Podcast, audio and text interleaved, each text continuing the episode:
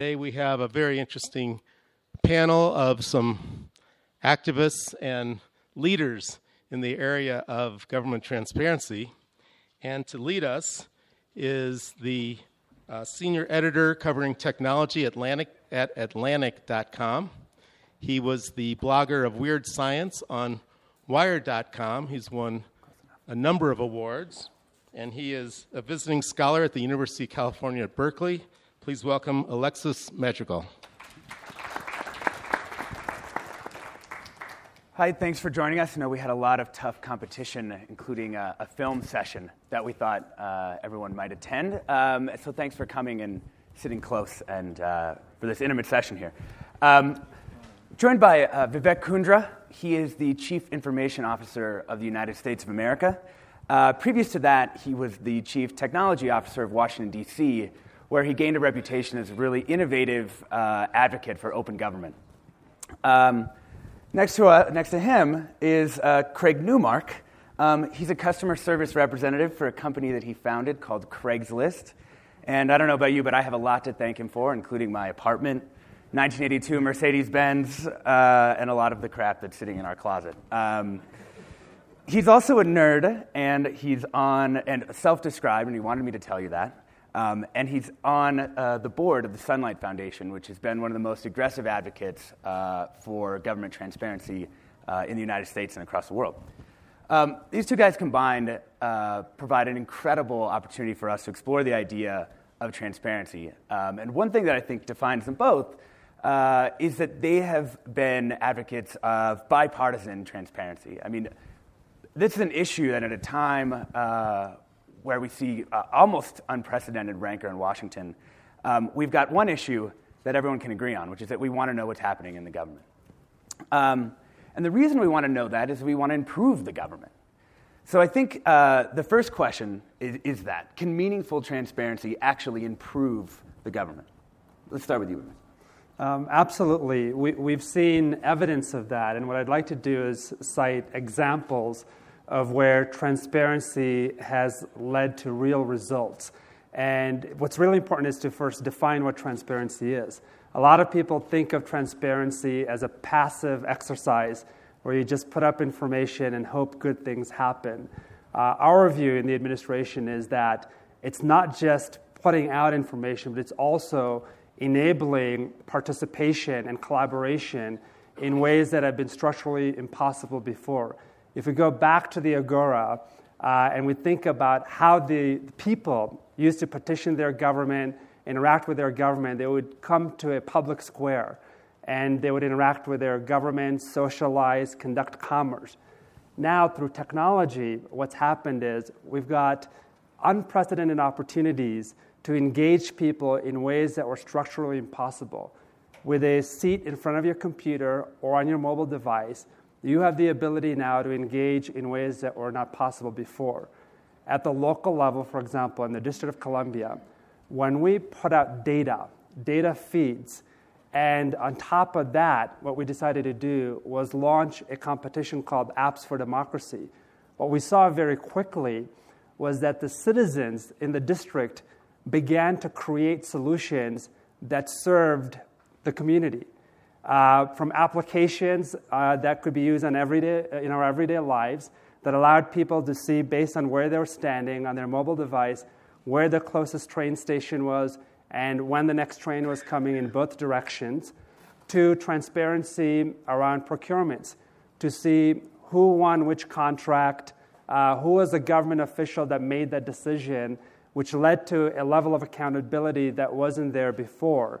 So, shining light is one part of transparency. The other way to think about it is also how do we look at it beyond just uh, the American people becoming watchdogs, but also innovators and contributing to a healthy, vibrant democracy? Uh, context uh, again, I, uh, I really am a nerd.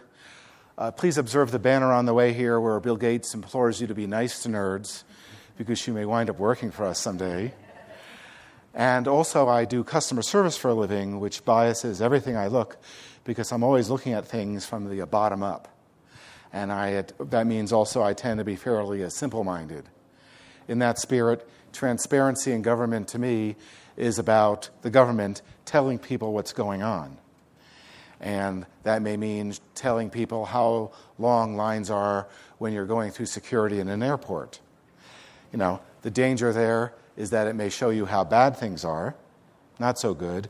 But the good thing about it is that you can get an app for that and see how bad things are at some time. And even better, when you see what's going on, then you have a chance of making things better. And in some cases, well, there's the whole accountability issue. On a larger scale, what uh, transparency is about is about governments across the country, and this is happening now, telling people, you know, where they're spending money, how it's being used, who's getting the money. Because, you know, if you want to fix government, the deal is first you got to tell people what's going on so they can follow the money, and then you can take it from there. Um, I think the idea of transparency might be a little hazy for people. Um, like what it actually means to have uh, technologically enabled uh, transparency in the government.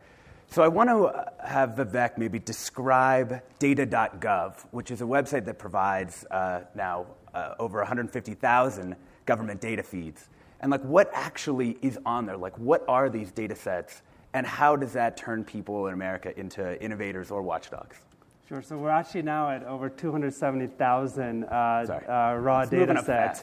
Um, and uh, you know, if we unpack this issue in terms of the types of data sets, some of these data sets are data sets that uh, lead to greater government accountability in terms of uh, what Craig was talking about. How does the United States government spend money? Um, agency by agency, bureau by bureau, and what are we spending that uh, money on? Other parts, um, in terms of the data sets that are out there, are data sets around, for example, the FAA uh, releasing a data set around times uh, of, as far as flights are concerned nationally, or data sets that have been released in the healthcare field that allow you to see what is the average rating of a particular hospital, how are people rating those hospitals, and what are the outcomes. To give you a concrete example of how that leads to um, the, the improvements in performance of government or putting information at the fingertips of the American people, we recently launched a, a community health data initiative at HHS. And part of what we realized was there's very rich, valuable data that the United States government had, but it was locked in these databases that most people couldn't access by releasing that data, by democratizing that data, um, and launching a competition, what ended up happening was Bing took this data, and now if you go on Bing and do a search for a hospital, whether it's Georgetown Hospital or Shady Grove Hospital, immediately on that search result, you see uh, what is the outcome of that hospital, how do people rate it in terms of their experience. Uh, also, we saw within uh, literally days of launching data.gov, the Sunlight Foundation actually launched a competition called Apps for America. And there is a developer who created an application called flyontime.us, which allows you to not only see delays and arrival times at airports, but also crowdsourcing of information where the American people are tweeting what the wait times at, at, at airports. So now people are using that information to make decisions when they should leave their home to go to the airport uh, so they don't miss their flight. Uh, the other aspects in terms of data.gov, we've got every aspect of government operations as far as data that's been democratized. But if we step back, the idea of democratizing data and what it can lead to, I would point to GPS and the decision that the Department of Defense made to release that data all of a sudden there was a whole new industry that was born to the point where now I can go to any town or city and navigate it by renting a $10 device at my car rental, uh, a local car rental store, or my iPhone.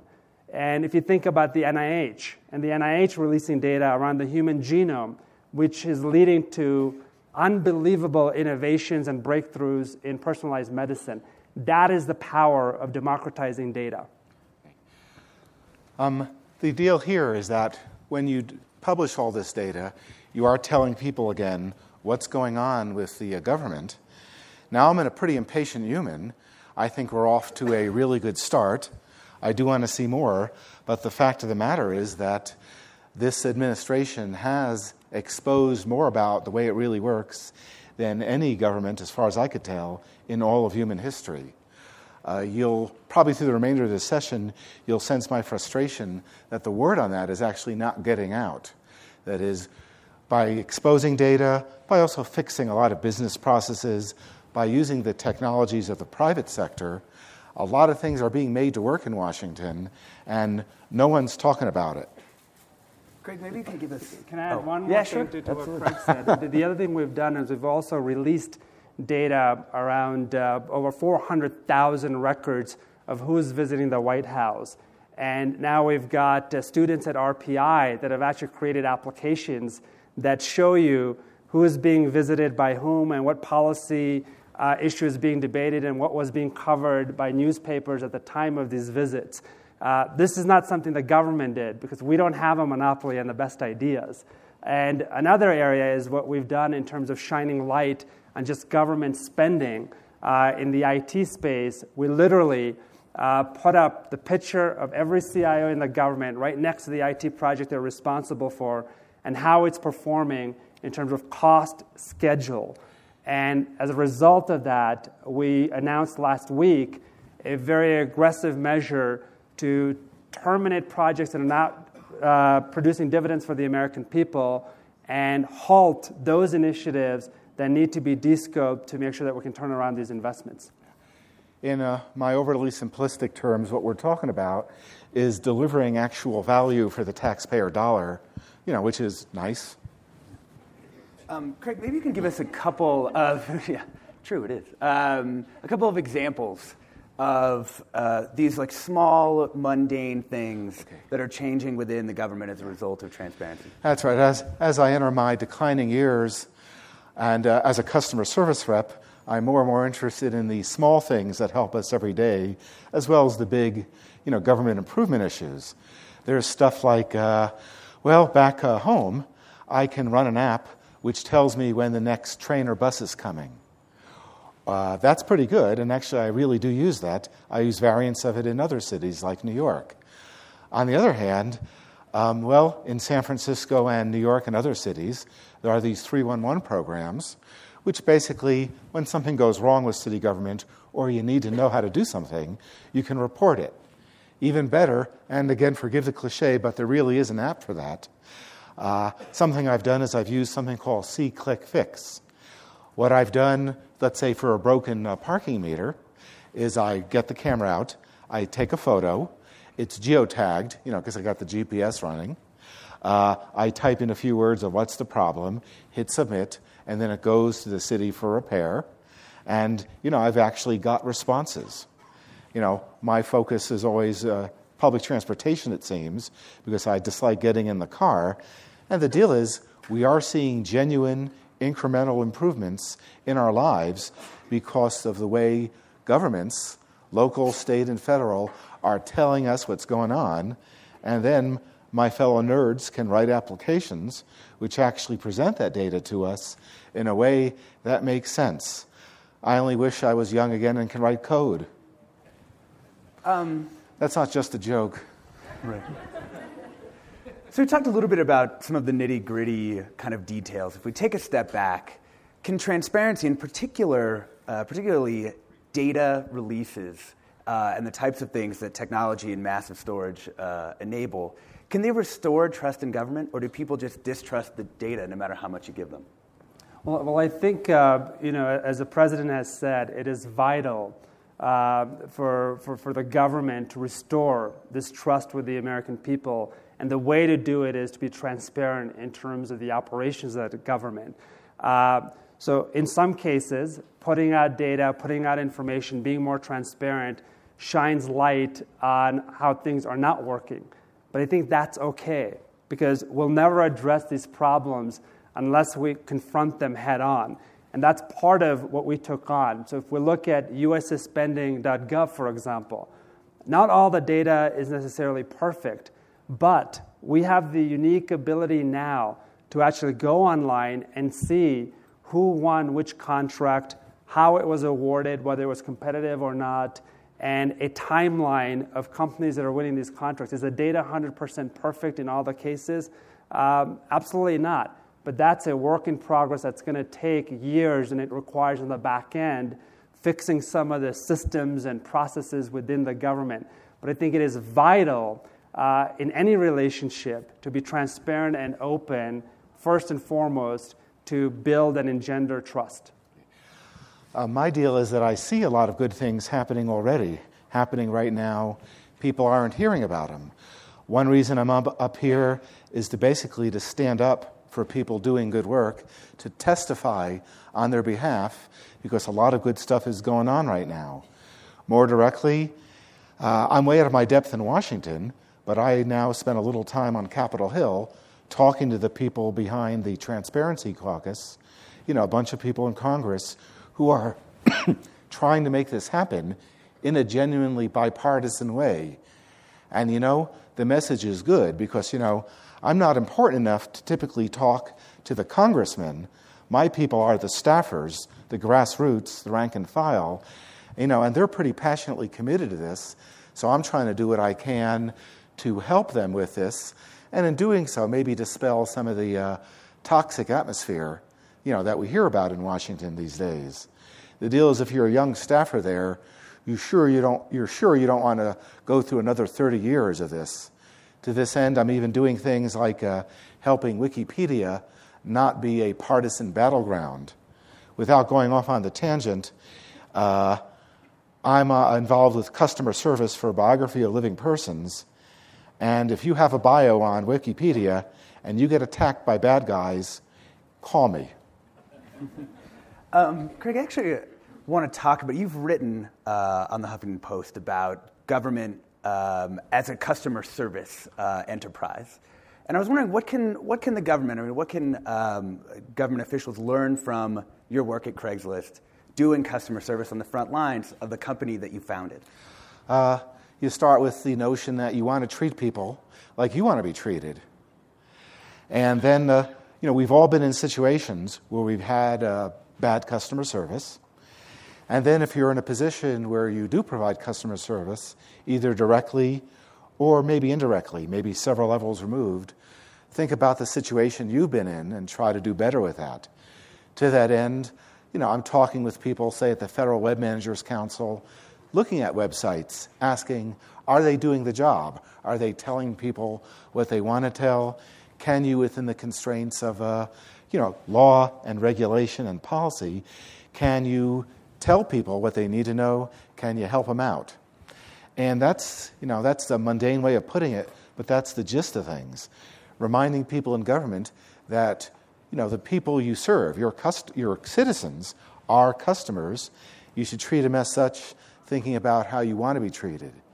Frankly, the best success in this regards has been from uh, the state of Georgia, where there's this guy, uh, Joe Doyle, who's running this program, the theme of which is people should treat each other as people. And oddly enough, it's uh, working.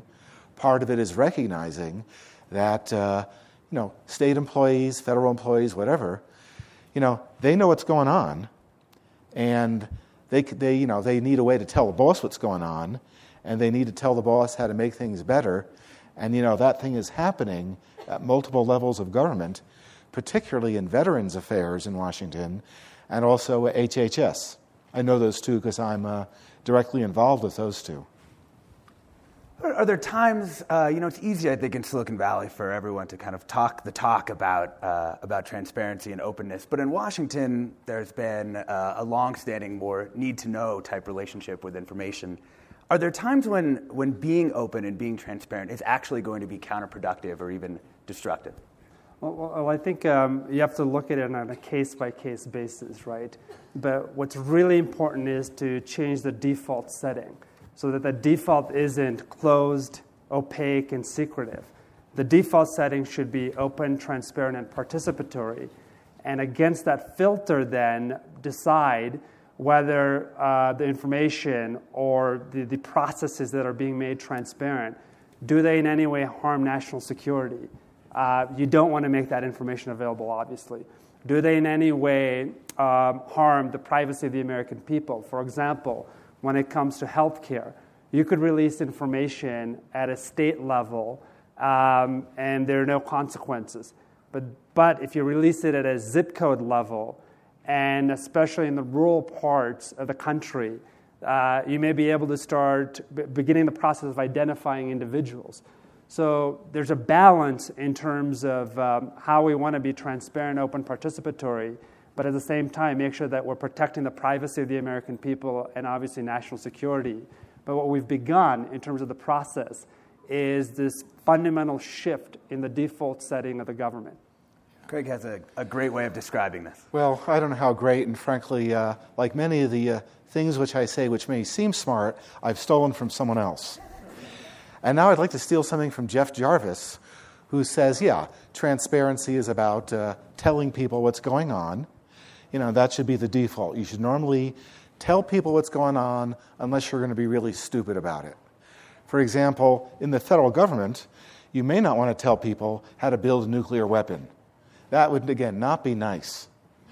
Um, sometimes you don't want to disclose something because it would breach someone's privacy.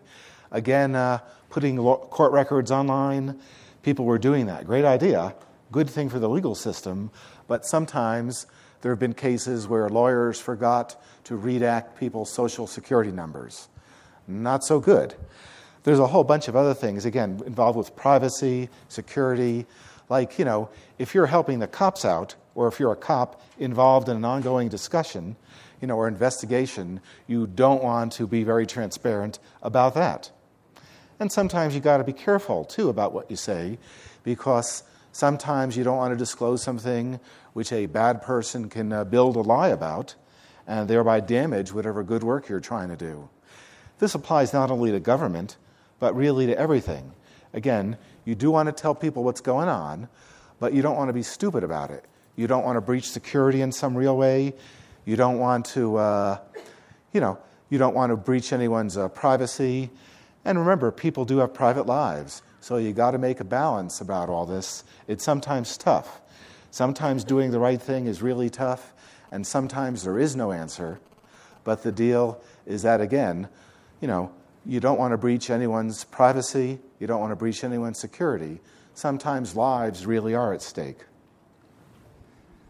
Um, as a reporter, Vivek, I've you know, found myself running up against many different uh, agencies of the federal government and found it difficult to extract um, either the information I wanted or sort of all of the data behind the, the kind of basic information that I was looking for.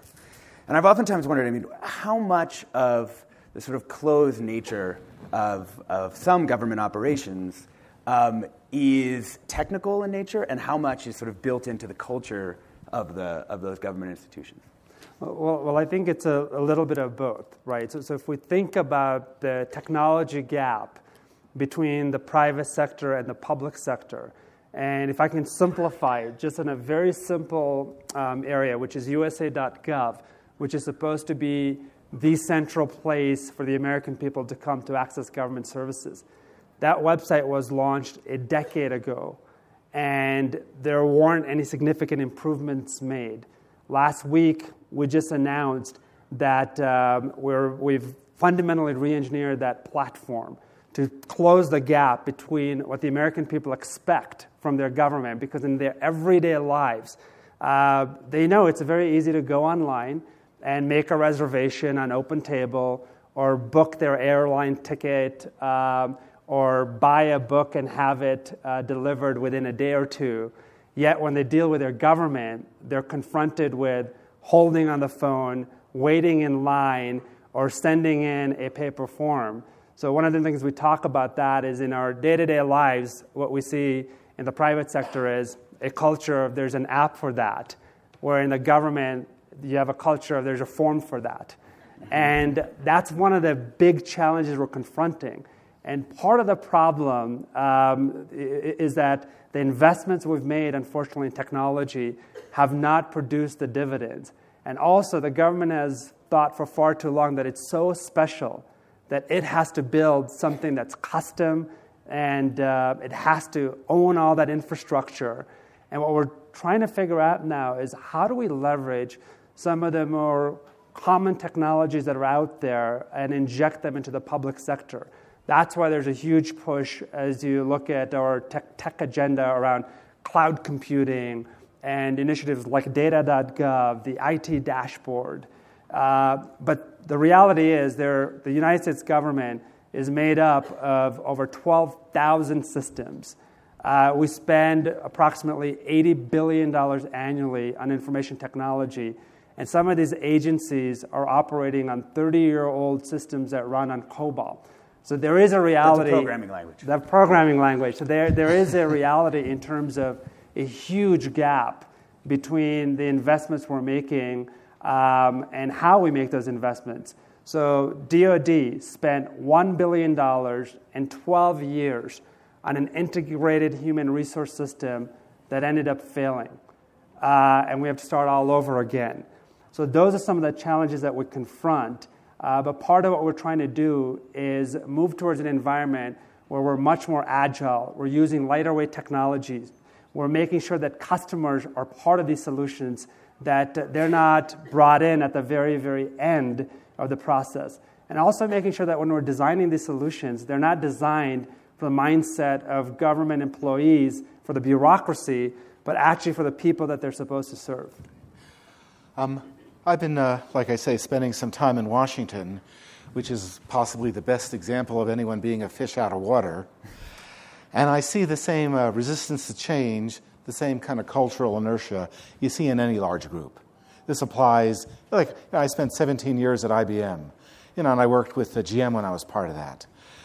Beyond that, um, there's the problem in a way that sometimes uh, when you're in government and very visible, you know, there are parties out there who may not have the best interests of the government or the best interests of the American people in mind, and they will try to launch disinformation attacks, you know, spinning a story that may be totally false, but they can sell it to the press.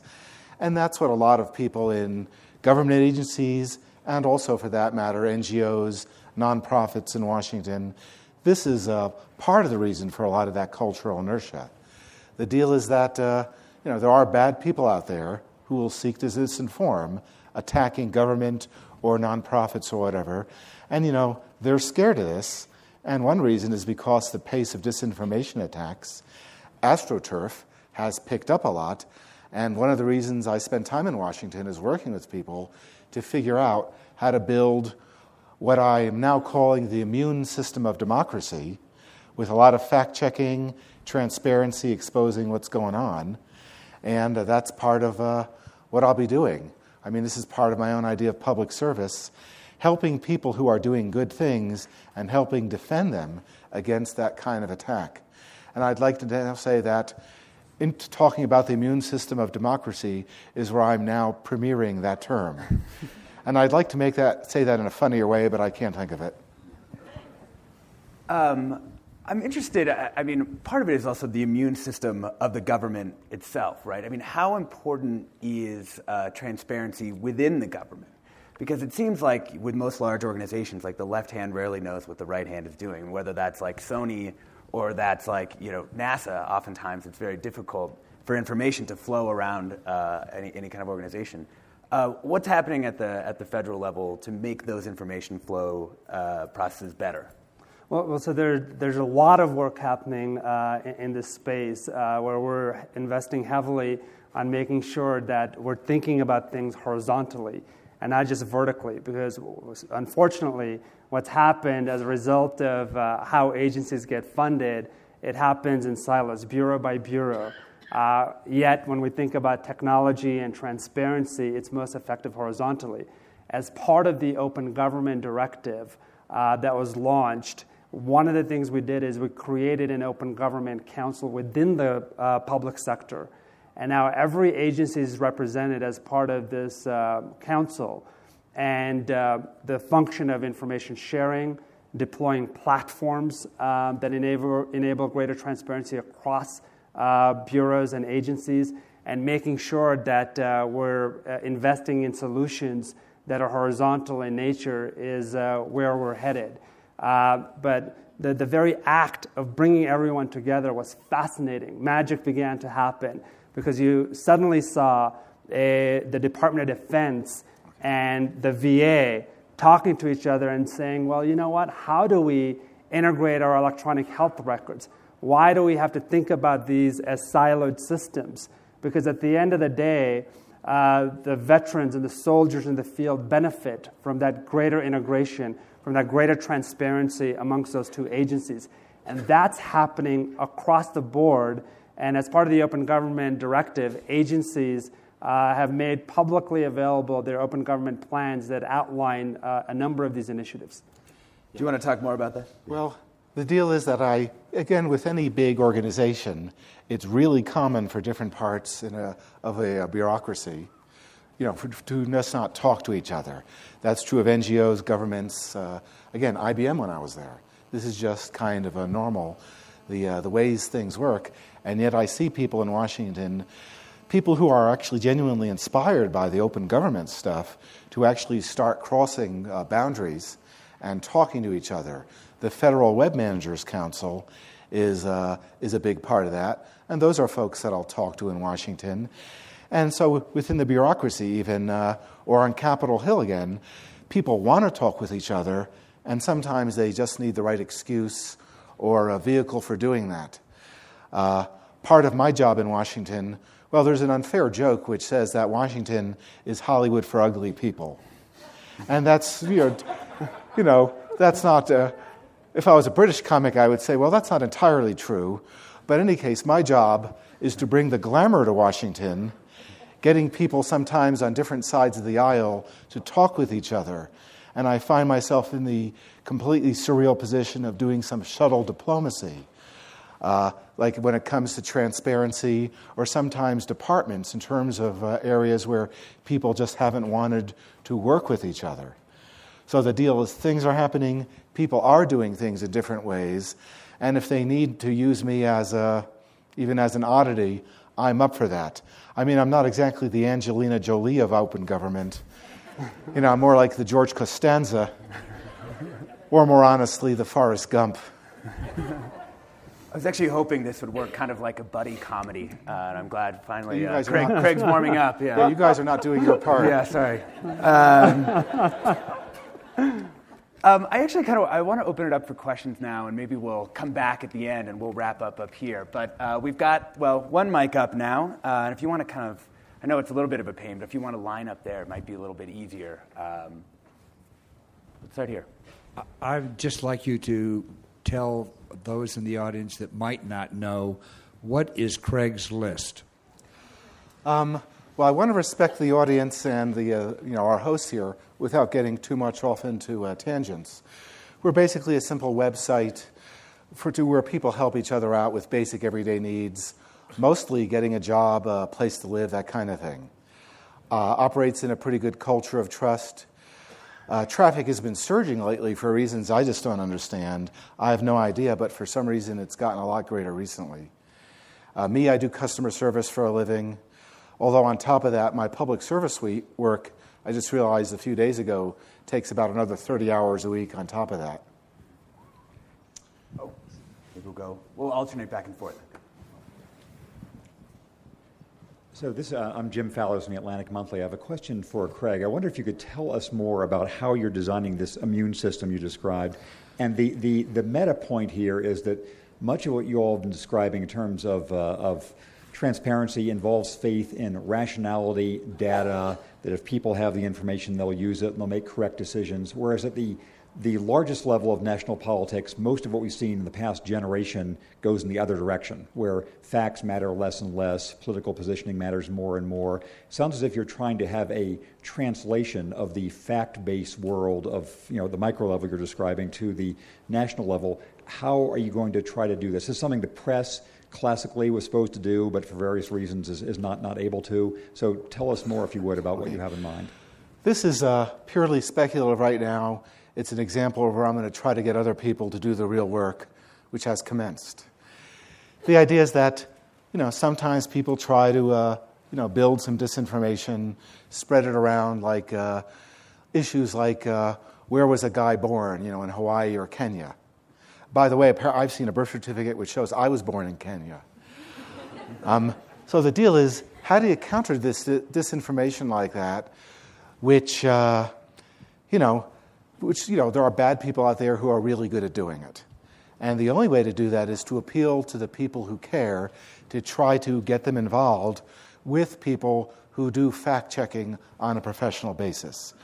So the, uh, the deal, and this is purely speculative right now, but observe the people who are already really doing a, a decent job of fact checking. There's factcheck.org, uh, politifact.com has started off really well. You know, you might take some issues with any of this, but you know, if you look at what they do, they look at a statement that a politician might say, they'll rate it true, half true, false, or my favorite, pants on fire.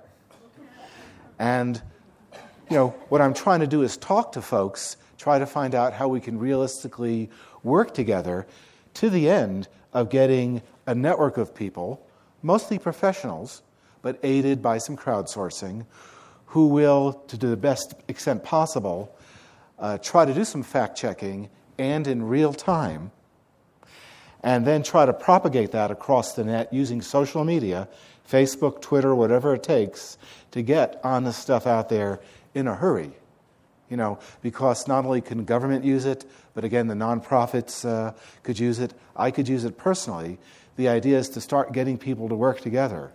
One example was recent where uh, Sunlight Foundation, during the healthcare summit, almost in real time, was when someone was speaking, they would show how much that person got from the healthcare industry. Uh, that would be a good thing to do when it comes to a banking and finance. And this is genuinely nonpartisan, and actually, I view it as a way of reducing the toxic atmosphere of Washington because if everyone has to start being honest, not exaggerating, you know, just the facts, ma'am, like Joe Friday used to say in Dragnet, and that really dates me. But if we can do this real time kind of fact checking in social media, that has a lot of benefits. Again, not only the obvious ones of getting honest stuff out there, but when everyone has to be honest, you know, the toxic statements, you know, it's hard to make them in that environment. I can go on and on about this because I, I do love the sound of my own voice now and then, but I'm going to stop there. I like the sound of your voice too, Craig. Uh, That's very sweet. Yeah.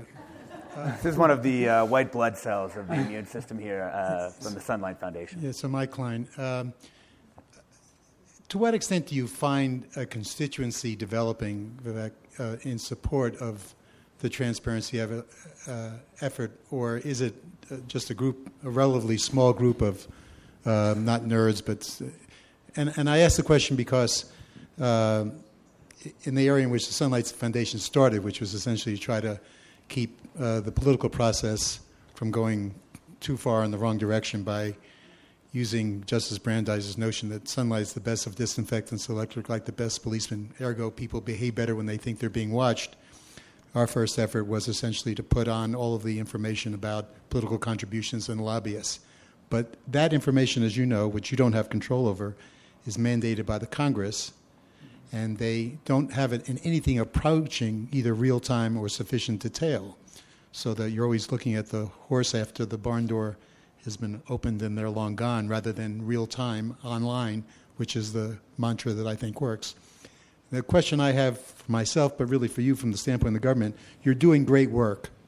There's so much more to do. There's a lot of obstacles in the way. The obstacles are not going to get cleared away unless there's enough force coming from the media and the general public to push people, not you, but to help you push people in the right direction. To what extent is there a, a developing constituency that you perceive for transparency? So, in the last year and a half, um, th- th- there's been some really, really great work that's been happening in the space.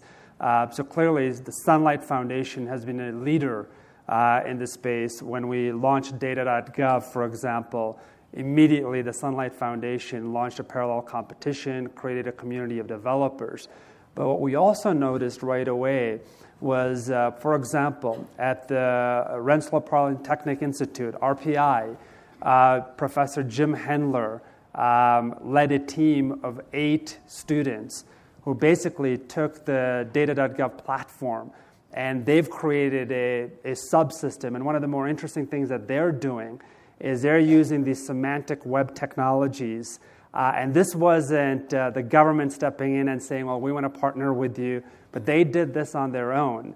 Uh, and literally, the, what we're doing now with them is moving towards a world where we're saying, you know what, uh, in the early days with the World Wide Web protocol, what you essentially had is the organization of documents, websites. Now, what's happening is databases are uh, getting organized. So, what the semantic web is going to allow people to do is in the same way you could go to a, a website, you'll be able to browse databases in a very easy to use, intuitive fashion. We've also seen another development, uh, which I think is very, very interesting, is that the private sector uh, is moving into a space that I call data curation. So they're taking data and they're saying, well, how do we make money off of this? How do we actually create uh, economic benefits? So companies like Microsoft and Google um, are looking at this data and are creating value added services. On top of that, we're seeing a community of uh, researchers looking at this information and trying to find value at the intersection of multiple data sets. Uh, and what we've done on our end from the public sector perspective is I've brought on somebody full time to now start nurturing this, these communities.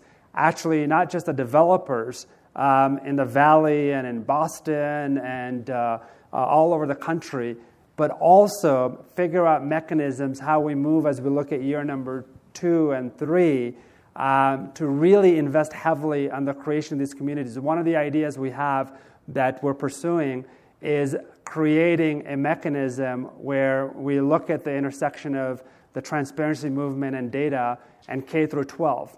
What if students had assignments where they were supposed to do research and use a data.gov platform to talk about a subject or create an online platform uh, that shines light into whether it's a historical event or a scientific breakthrough uh, but I think that's going to be the wave that's really going to push uh, the government to unleash this uh, data in ways uh, that we can't even imagine. Maybe, uh, follow on question. Um, I think the question was slightly more political in nature. Like, do you have support on the Hill for the initiatives that you're having? And maybe most importantly, right now, organizations within the government are putting data on data.gov like kind of out of the goodness of their hearts, right? Or out of the, because they know President Obama wants them to put data on there, but there's not money built into their budgets to be actively transparent. So, I mean, I guess my question is: Is there, is there, are there leaders within Congress that you can point to and say they're the ones who are going to push through legislation that's going to make active transparency the norm? Well, uh, this particular issue, when it comes to transparency and open government, has bipartisan support. So, if we look at um, the Federal Funding and Transparency Act, Account- Accountability Act, that was a joint effort by President Obama, then Senator Obama, and Senator Coburn. What we've also seen uh, on the Hill is on both sides of the aisle, uh, whether it's in the House or on the Senate, people are very, very supportive um, of a more transparent, open, and participatory government. As a matter of fact, as a part of the fiscal year uh, 2011 and 12 budget, we've put funding in for a transparent and open government, and we've gotten support from both sides of the aisle. Yeah. I've actually uh, been a little bit involved with the new Transparency Caucus. That's Representatives uh, Issa and Quigley talking to their staffers a fair amount. They're for real. The deal is that when you think you're part of something much bigger than yourself, you get stuff done. And, you know, uh, that, uh, that ain't bad. The Sunlight Foundation, in fact, is involved in this. Let's take a look at Transparency Caucus, uh, caucus.org, because we do have something really uh, good going, going on there. It's just the beginning. And that in the spirit of thinking of something funny after the moment, I'd like to say that one of the first participants in the immune system of democracy will be James Fallows from The Atlantic. and someone please tweet that. Charlie Firestone. Uh, I have two comments and then a, a, two quick comments. First, I think the what you're doing with data and transparency in the U.S. government is absolutely terrific, and Craig is totally right that this is unprecedented. However, I'm wondering whether uh, the government is quite as open in dealing with reporters and another aspect of transparency, which is a very important element. So uh, that's just one observation. A second observation that has little fact uh, behind it, at least from a study, is that while the U.S. government is doing a great job in putting its data uh, online, and we've talked a lot about the U.S., states and local jurisdictions are not doing that same kind of job. Now, you did when you were in District of Columbia, but they, the Knight Foundation commissioned a study that showed that many people are not even following the laws that say they have to make it uh, available. Uh, so that is, a, is an issue, is the state and local level. But my question, and sort of my, I love the immune system uh, uh, analogy, but uh, is kind of a penicillin or a steroid, which is, uh, I think, a consumer in terms of go- government services doesn't necessarily know what jurisdictions, what jurisdiction has authority over a problem that they have. And do you, either of you, have a solution for a com- uh, developing an app or a service that starts with a consumer service representative that can go upstream and go across jurisdictions, federal, state, local, and solve the problem, as you would do as a great consumer service representative for Craigslist? Um, the way I would do it and I'm uh, stealing ideas from 311 systems, are that to have both people and apps which you, uh, you know, put a, put a problem description in briefly, and then it would lead you to the place which could get you some help. Now, that uh, wouldn't be of a, much appeal to a lot of people, you know, who would prefer to speak to a person. So, just judging by the way I've actually interacted on the phone with San Francisco 311, right now the model is that a person trained to take a call knows where to send a problem to. And of course, that's within the city uh, only. The next step in that, in the sense you're talking, would be for that person to know enough that at least they'll know that when something is a matter of state or federal jurisdiction, and then they can transmit the request electronically to the person in the right jurisdiction who would know or if they don't know, then they could pass it deeper into the network. I mean, frankly, that's the way some of the underpinnings of the internet work itself, if I may nerd out for a moment. Um, you may. But this is the idea is that just to have people talk to each other, share information. Internally, they'll probably be building wikis and things like that. But this is a uh, uh, the technology is fairly easy. The deal is that to talk about it, to get people involved, to get into the press, and to remind people that they're potentially part of something much bigger. And you know, Americans, when faced with something much bigger than themselves, uh, respond to that. And if we believe the sociologists who talk about the millennial generation, this being a new civic generation, the country's ready for that. So on the on the issue of state and local government, um, what, what's uh, what's happening in that space um, is actually very exciting with the Open 311 um, API initiative in San Francisco. Mayor Newsom and I um, jointly announced that. And part of the other uh, area in that announcement was around how the city of uh, uh, LA, Washington, D.C., Boston, Chicago, Seattle all came together and agreed upon this common standard. Uh, and what we're doing now at the federal level is we're working uh, with the local government to abstract the complexity. If you think about it, if you want to start a company anywhere in the country right now, and uh, I remember this in my experience uh, working for Governor Kaine in the Commonwealth of Virginia. When a small business wanted to start, you had to file paperwork at your local government level, at your county then at the state level, and then at the federal level. Uh, and the friction of doing that made no sense because everybody was still operating in those silos, sort of that culture of there's a form for that. And part of what we're trying to do is find game changing approaches uh, to introduce uh, common standards across the public sector. And on top of that, uh, figure out a way well, why don't we have a one stop if you want to start a business? Uh, so we did that in the Commonwealth of Virginia, where you could literally go on one platform and uh, we would walk you through very much like a TurboTax model of business formation. Now imagine all the other services. The average person doesn't really care whether it's federal, state, or local. It's the government that self organized itself and created these artificial barriers.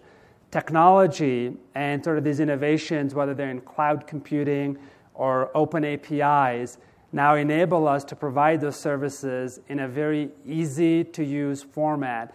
And that's sort of the future as we think about uh, deploying these services.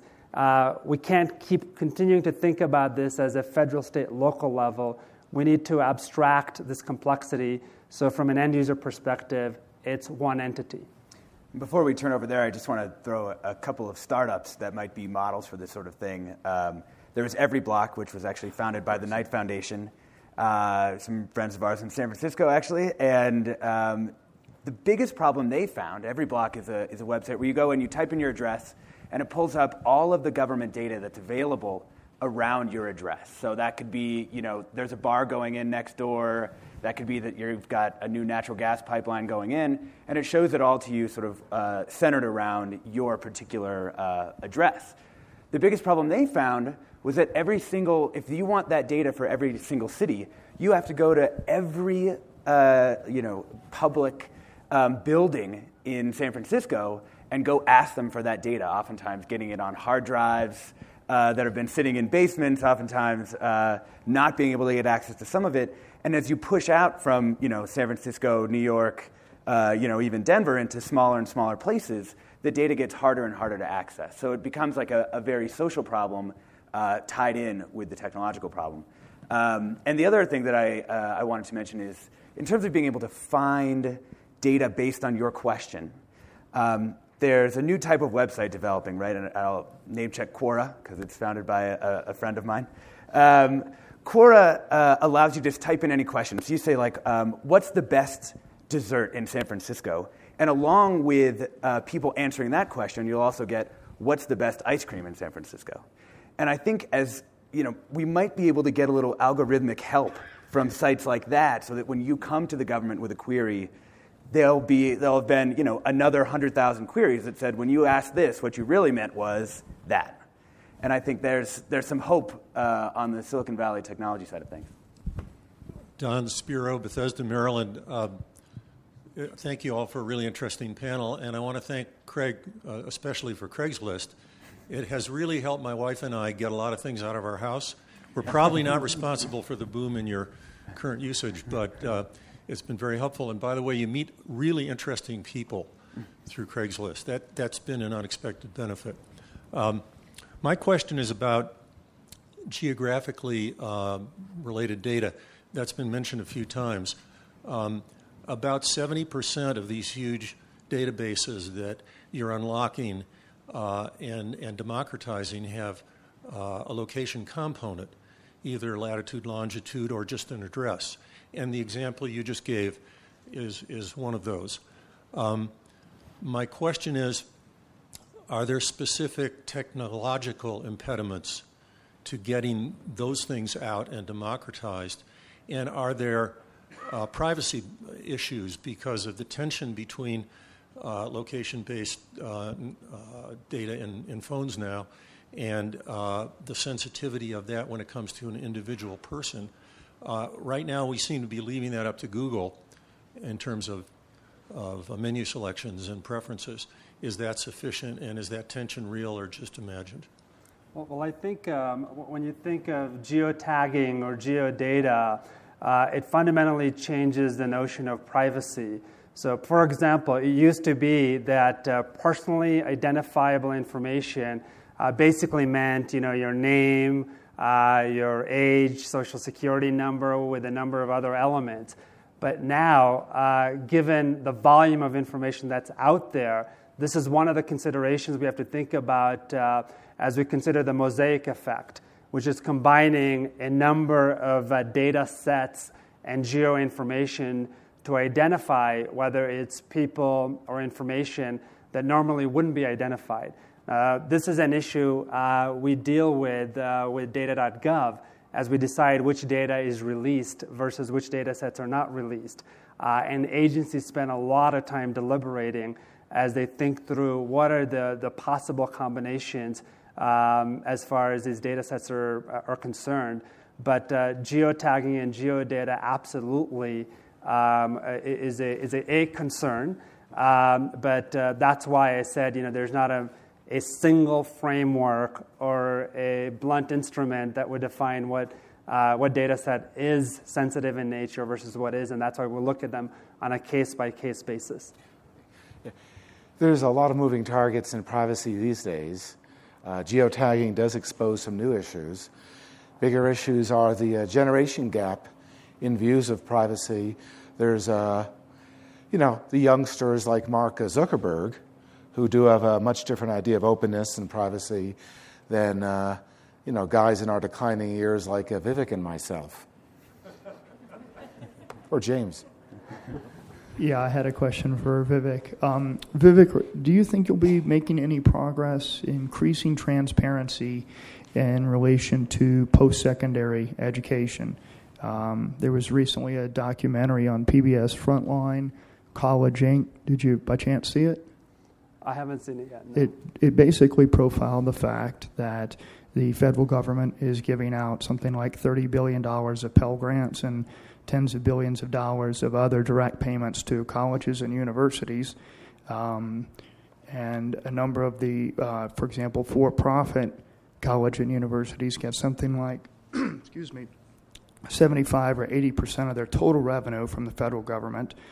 And yet, when you go to websites like College Navigator or the NCES database, it's virtually impossible for a consumer to see, you know, what are the actual graduation numbers of these colleges? What are our outcomes? What are we getting for our tax dollars? And so that's the specific question is what are you doing, if anything, to increase transparency in relation to the tens of billions of dollars of federal money that are flowing to uh, all colleges and universities, but particularly the for profit ones? Thank you.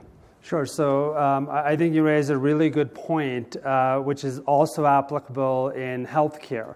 Um, I used to talk about how you know it was very easy for me to go online and uh, compare uh, whether it's cars um, in terms of gas mileage and zero to 60 than it was one hospital to the other or outcomes. Uh, and same thing in education. One of the challenges we've seen at the local level is a lot of the investments that have been made in uh, performance systems haven't yielded the benefits, or those systems have unfortunately failed. So, part of what we're doing is, in direct relation to the Open Government Directive is that the Department of Education has put forward a very aggressive uh, open government plan.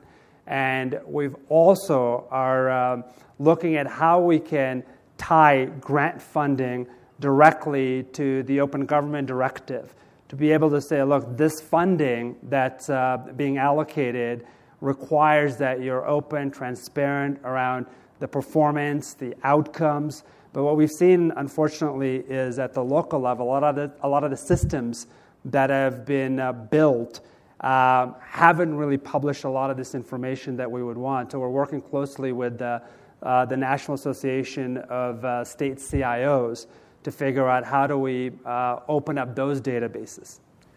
These are probably the last two questions over here. Thank you. My name is Bob Massie, and my question has to do with uh, how government can encourage transparency in other influential organizations. So, for example, I've been very involved in a project called the Global Reporting Initiative, which sets standards for uh, companies voluntarily for companies on environmental, social, and governance issues, which are now in use by about 2,000 uh, companies worldwide. And the SEC has just taken a step to encourage companies to disclose their um, risks related to climate. So there are various ways in which government can encourage influential parties, corporations being one example, but of course there are others, to increase their transparency as part of this general movement. And my I'm just curious about what steps uh, you might think should be taken or are being taken.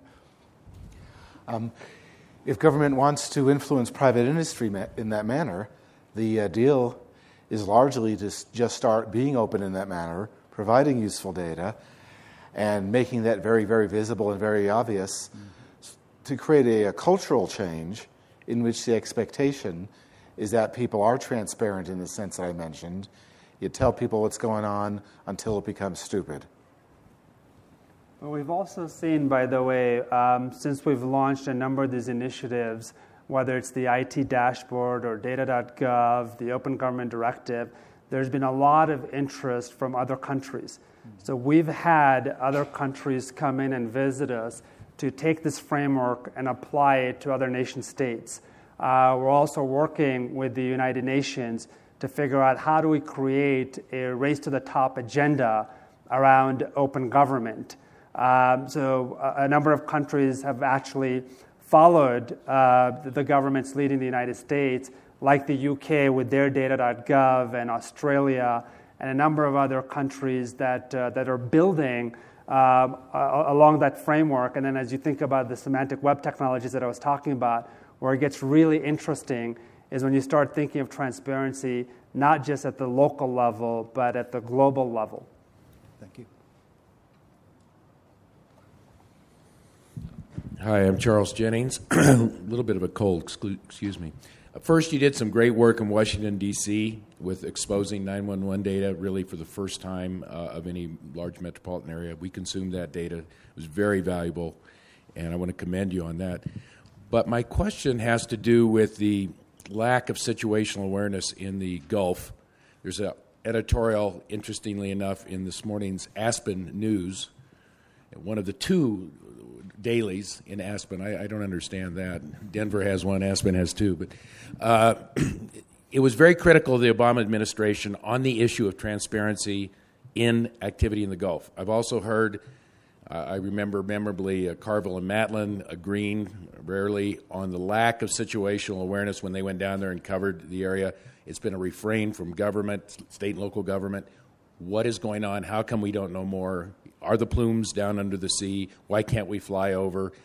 And it, it, it seems to me very legitimate uh, complaints, given the severity of the problem, and inconsistent with the Obama administration's general policy on openness. Can you comment on that? Sure. So, yesterday we actually launched uh, RestoreTheGulf.gov, and part of that launch was actually putting out on data.gov a dedicated section around uh, restoring the Gulf, data sets dedicated to that, to be much more transparent and open about that. So that's actually online now, um, information that, uh, that was being compiled and published.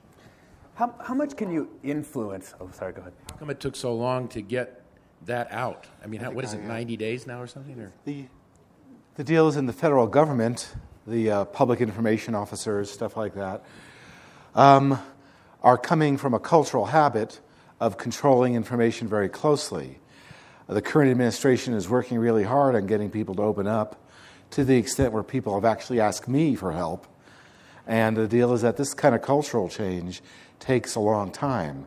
There's really good leadership at the top, and in the federal grassroots, rank and file employees, there's a lot of people who believe in it and who are trying to make it happen. But cultural change takes a while and is uh, sometimes a little painful. Yeah, Vivek, I mean, how much can you influence how much information is released by a, a given agency?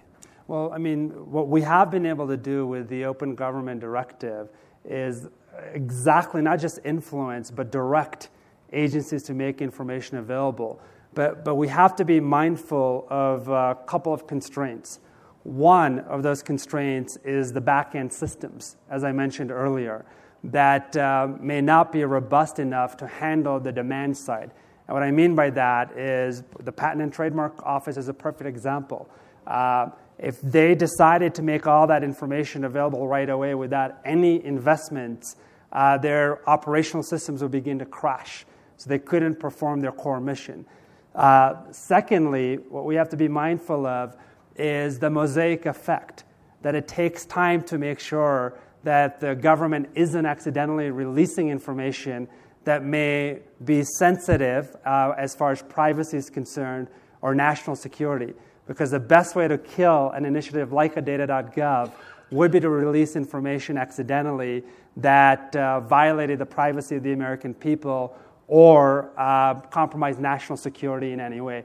That's why some of these initiatives, in terms of democratizing this data, takes longer than what uh, most people would expect. So just to kind of to wrap up, um, how do we actually? We're building all these wonderful tools. We're putting all this data out there. Um, but when we go and, and look at the actual usage numbers uh, for a lot of these things, um, they don't quite match up with the perceived demand for transparency in, in the American public. Um, so, like on data.gov, you know, not all the data sets are used very often. Um, and I, I, wonder, and you know, just from both of you, how do we increase the demand uh, for transparency, like in a real way, people actually using the data and, and acting as watchdogs or, or innovators with government data? Well, well, I think two things, and what I'd like to do is uh, use two examples. Uh, so, one is producing results, so that you're not just shining light, but the act of shining light uh, leads to uh, tangible, specific results. And what I mean by that is when we launched the IT dashboard, uh, shortly after that, at the Veterans Administration, we halted 45 IT projects and we ended up terminating 12 of those projects. And last week, we announced a halt on uh, major financial systems, over $3 billion annually, to make sure that taxpayer dollars were not being wasted. Secondly, have an impact on the everyday lives of the American people. So I just had a baby who's about 44 days old now.